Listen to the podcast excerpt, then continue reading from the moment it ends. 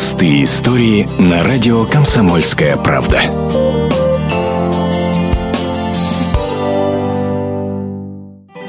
Сторожевой пес спас заблудившегося школьника и всю ночь согревал его в своей будке. Третьеклассник Никита из Братска крепко получил от родителей за плохие оценки по английскому. Он так обиделся, что сбежал вечером из дома и решил жить в лесу вдали от мамы и папы. Пропажу сына родители заметили через два часа и сразу же заявили в полицию. Ориентировки, фотографии э, пропавшего были переданы наружным службам, которые проверили места, где мог находиться ребенок, автостанции, рынки, места прилегающие к месту жительства несовершеннолетнего. Также включились в работу оперативники и сотрудники подразделений по делам несовершеннолетних. Поскольку ребенок ранее из дома никуда самовольно не уходил, было довольно сложно определить, где он может в данный момент находиться. Паренька нашли утром в дачном поселке, живого невредимого. Оказалось, все это время мальчишка спал в собачьей будке. Он рассказал, что замерз, свернул с трассы в сторону дач, когда уже стало темнеть. Начал звать людей, но никто не откликался. Потом в одном из дворов увидел большую сторожевую собаку рядом с будкой. Пес не бросился на ребенка и даже не залаял, а наоборот приветливо завилял хвостом. Мальчик понял, что нашел друга и остался вместе с ним в будке. Когда настало утро, ребенок выглянул на улицу. Тут-то его и заметила женщина, которая убиралась в соседнем дворе. Она сразу поняла, что мальчик потерялся, завела его в дом, обогрела и позвонила матери. Благо, ребенок запомнил номер сотового наизусть. Сейчас мама не отпускает Никиту ни на шаг. Правда, пообещала ему, что отпустит к тому псу-спасителю, что чтобы отблагодарить его чем-нибудь вкусненьким,